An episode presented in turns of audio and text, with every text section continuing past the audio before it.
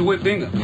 Welcome to the Justice for All podcast show, where we discuss all things social and criminal justice related, from the front end to the back end, and everything in between. You have a right to remain silent, because anything you say can and will be held against you. You have a right to an attorney. If you cannot afford one, one will be appointed for you. You're in the self-incrimination protection zone, where there is no cruel and unusual punishment, no illegal search and seizure. The exclusionary rule has you covered. So sit back, relax, and become sold on this week's episode.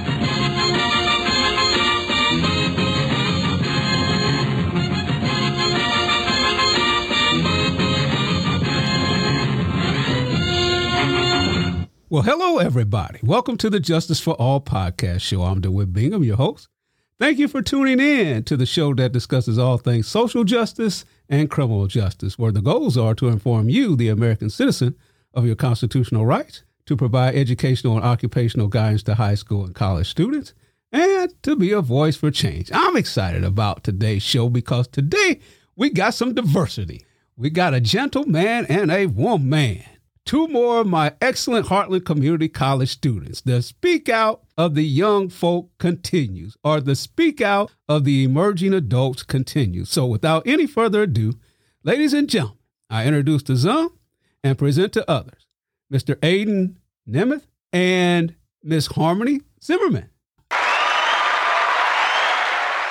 Welcome to the show, lady and gentleman.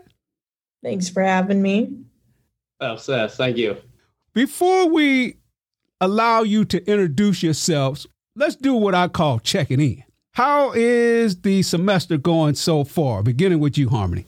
Uh, it's going really good. It's just a lot of assignments. Nothing too hard, just a lot of assignments. Okay. How many hours you carrying for this semester? I'm taking five classes in a lab. Wow. Yeah. Five classes with each class being three credit hours. That's mm-hmm. 15 credit hours. Do you get an extra credit for the lab? Um, yeah, it's a, I believe it's like one or two extra credits. I can't, I'm not for sure. Okay. All right. Okay. Aidan, what about you? How's it going? It's going pretty well. It's going better than I thought it would go. I oh. thought it would be kind of hard, but it's going good. Okay. All right. And how many credit hours are you taking? I'm taking 12. Okay. You got 12. Okay. Is that, is that four classes? Yep, that's four. Okay. All right. Very good. Hopefully, you guys are learning in this class. Yes. Okay. I actually like this class a lot. Awesome. Well. All right. Music to my ear. I looked at the grades, which is one of the things that I always do before we actually start the podcast. You guys are doing great job. All right. The title of this episode is Courtroom Participants and the Trial. Segment one. Segment one is for the educational and occupational guidance of high school and college students. We accomplish this by having our guests introduce themselves. So, if you would, tell the audience where you were born and raised, what high school you attended, what you plan to major in, why you enrolled in the class, and give us one career goal. Starting with you, Harmony. Um, I was born and raised in Fairbury, Illinois. I attended Prairie Central High School. Um, I'm planning on majoring in criminal justice. I'm not exactly sure yet what I want to do, but I do know it's going to be criminal justice. I enrolled in this class because it's a criminal justice class, and that's part of my major. And I thought it'd be super interesting and that I could learn more from each class that I take. And the one career goal I have is to pick something that I want to wake up and do every day, something I'm excited about and that I will strive at. That's one career goal. Okay. You know that means that anytime you talk to Mr. Bingham and you have not totally decided yet, that means you're going to be going down the path of criminal justice because criminal justice need good people like you, Harmony. Okay. And I love Prairie Central High School. Yeah. Love to tell my story about when I was refereeing a boys' varsity game, how the lights went out. Oh, God. I, I don't doubt It was the dead of winter, and the lights went out. And Mr. Posey, who was coaching at the time, it was like in the first quarter, he said, You can go ahead home. We still go give you a check. That was the easiest money I ever made. Oh my. So, so Prairie Central got a special place in my heart because that was a time that a brother was struggling a little bit financially. Well, good. All right, Aidan. Um, I'm from Lincoln, Illinois, and I went to Lincoln Community High School. I enrolled in this class because criminal justice system has always been something I've been really interested in. And my stepfather was a state police officer, and I, I've been around that for a long time. and a career goal of mine is just have something in the criminal justice world that I find joy in and something I'm really passionate in. Excellent, man. That's good that, that you have family members who actually are in the criminal justice system. We need good people like you, Aidan. So I'm going to continue to encourage you when you actually come over to Illinois State University. I will be your internship coordinator and I will be guiding you possibly to do an internship with the Illinois State Police. I'm just going to actually be over the internship program. And so if you actually transfer to Illinois State, you get to choose where you want to do your internship. And I'm just actually help set that up. Okay. Segment two constitutional rights. I attended the governor's debate between incumbent J.B. Pritzker and Senator Bailey on last Thursday. In Illinois, there is a really important debate taking place about the Eighth Amendment of the United States Constitution that I want to weigh in on, or that I want you to weigh in on. But before we have that discussion, tell the audience what your favorite constitutional right is, beginning with you, Aidan. Uh, I chose the Fifth Amendment for mine. And the Fifth Amendment deals with what? Non self incriminating. Yeah. And so I think that it's important that a person not incriminate themselves. Yes. Okay because the Constitution says that you have a right to remain silent. All right, very good. Not to say that that double jeopardy is not important too, because that's important too, right? Yes. Oh, okay, very good. All right, Harmony, what's your favorite constitutional right? Um, my favorite constitutional right is the Eighth Amendment, which is funny because we're talking about that today. um, I think a person, well, they'll get what's coming to them, but they shouldn't have to get cruel and unusual punishment while they're going through that already. No matter what they did, cruel and unusual punishment just isn't, it's just not cool. oh, I was also going to say I like the First Amendment because it gives me the freedom to openly practice my religion, which is Christianity, too. Awesome. Excellent. The big debate that's going on in Illinois is about cashless bail. And yes. as of January the 1st, there's not going to be any more cash bail. There's been a lot that's been said about cashless bail, and we're going to get into that, okay? So, again, today's episode is the courtroom participants and the trial. Let's provide our audience with some important information regarding courtroom participants and the trial. The trial, we know, is adversarial, right? It actually has, you have a prosecutor and you have a defense attorney, and they are actually putting forth evidence. It is the prosecutor's burden to present enough evidence to convict the individual who has been charged with the crime. It is the defense attorney's obligation on behalf of the defendant to present evidence to try to get him off and found not guilty, right? What? Yes. So a lot of things have to take place before we get to the actual trial. We call those things pre-trial. All right. And so what is one important decision that is made before the trial? Beginning with you, Harmony. Um, are you talking about like so very pre-trial? So like whether they stay in jail or not? Okay. Like whether they go to jail or not, I feel like that's a pretty big one. Okay. All right. And so you're actually saying that a bond hearing has to take place before mm-hmm. the actual trial, or a determination has to be made whether or not they are a threat to the safety of the community or they are a flight risk. Okay, very good. Aidan?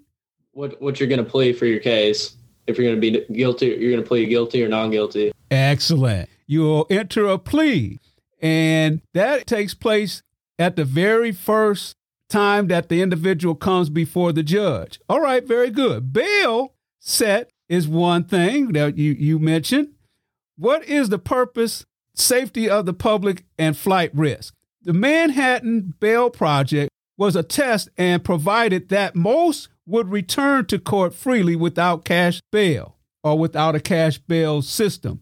Three states have partially abolished cash bail, and Illinois is the only state beginning January 1st, 2023, that will put into practice a total ban of cash bail.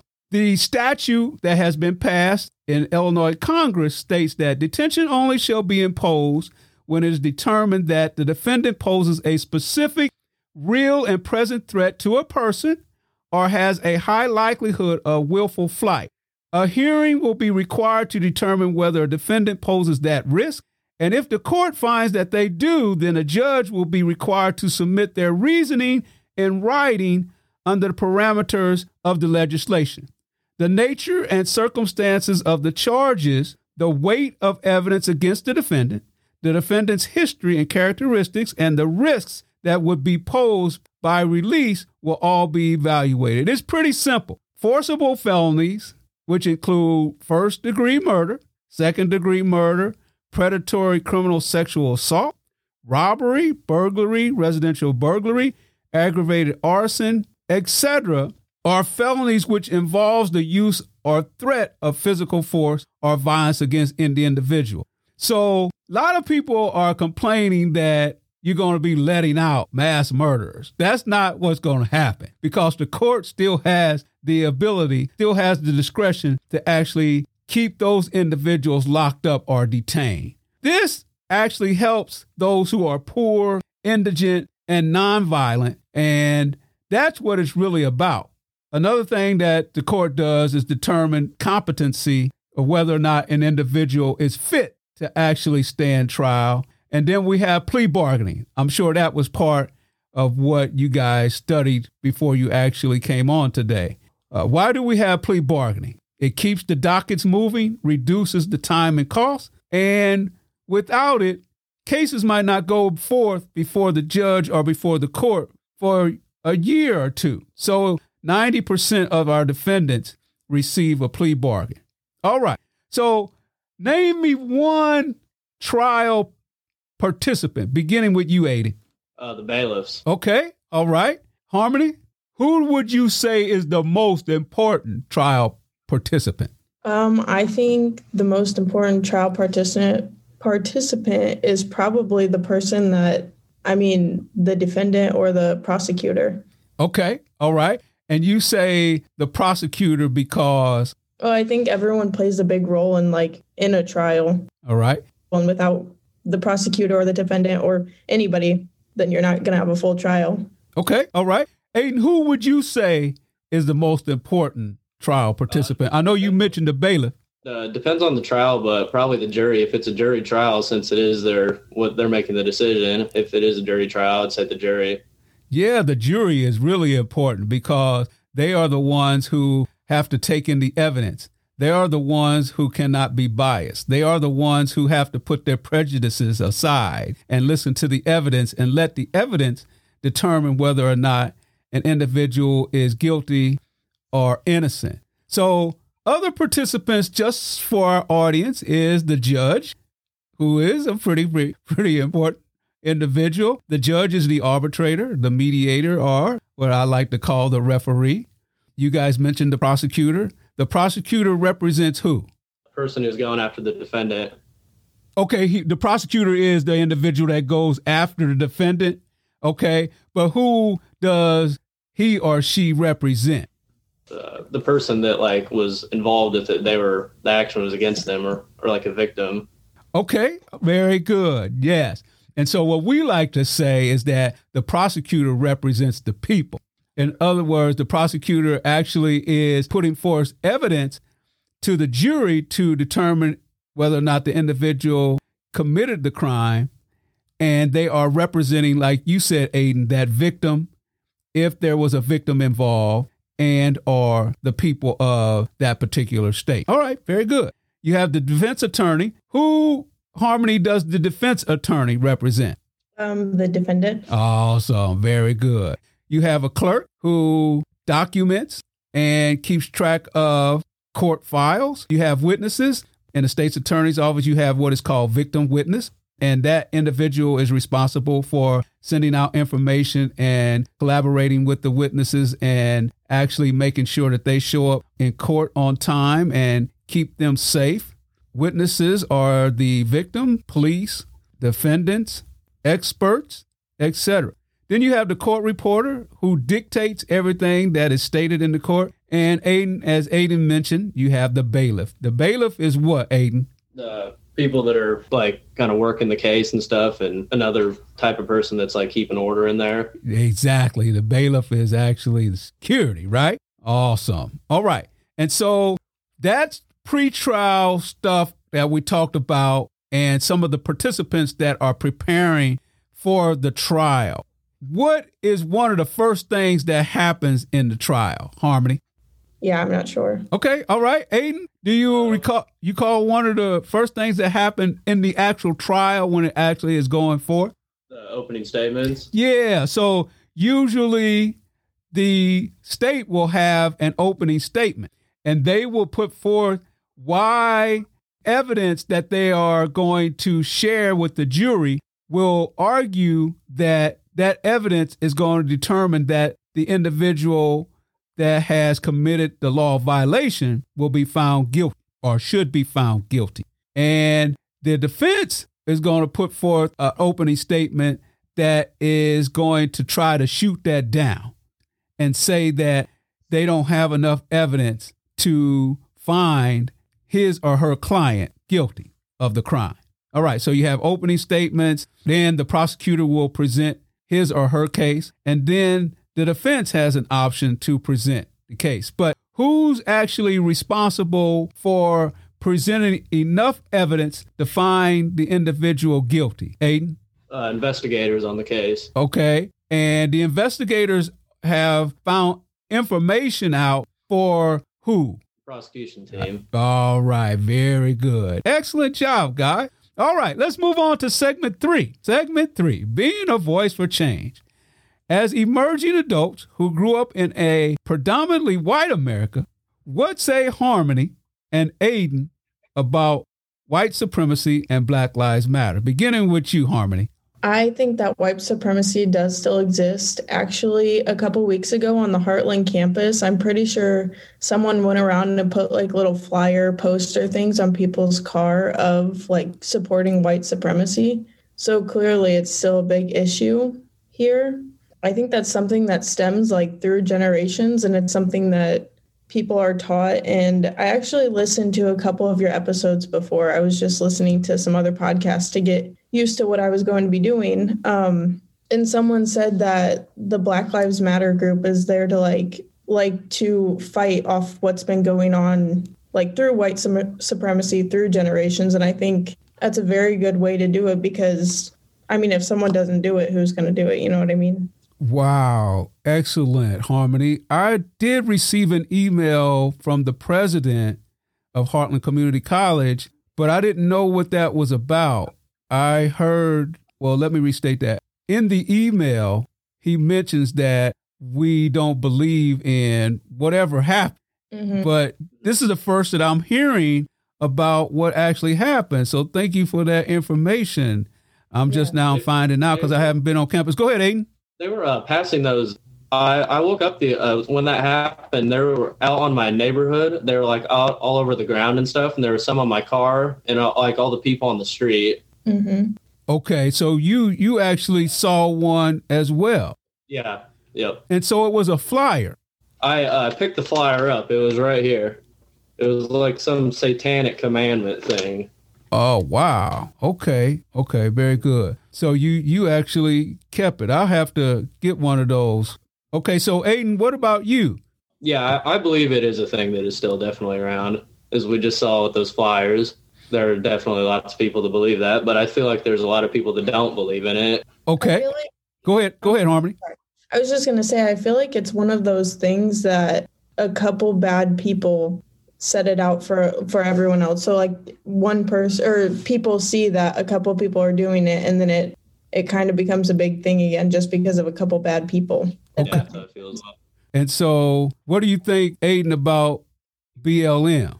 I don't know if I agree with their the way they do it with the rioting and stuff happened, but Black Lives obviously matter and stuff. But the way they did it, I didn't necessarily agree with. All right. And so, are you guys familiar with the insurrection that took place at the Capitol? Yeah. Okay. And do you believe that who do you think's to blame? Whoever all the people that started that and all the ringleaders of that who brought everyone together and started that. Okay. All right. One of the most serious trials is taking place with one of the white supremacist group. And uh, the charge is sedition.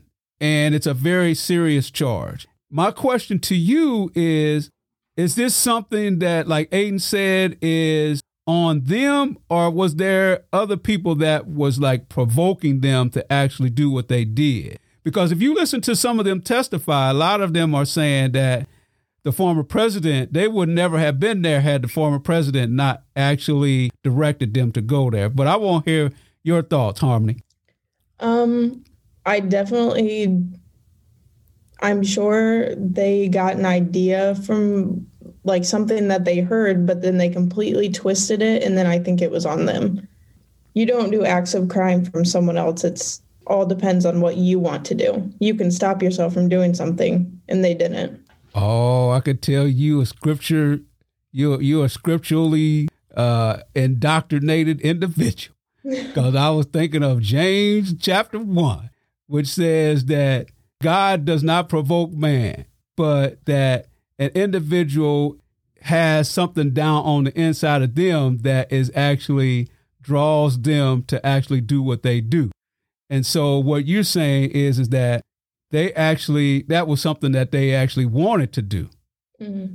All right. I noticed on the pre-survey that you guys both agree that it should be easy for everyone to vote.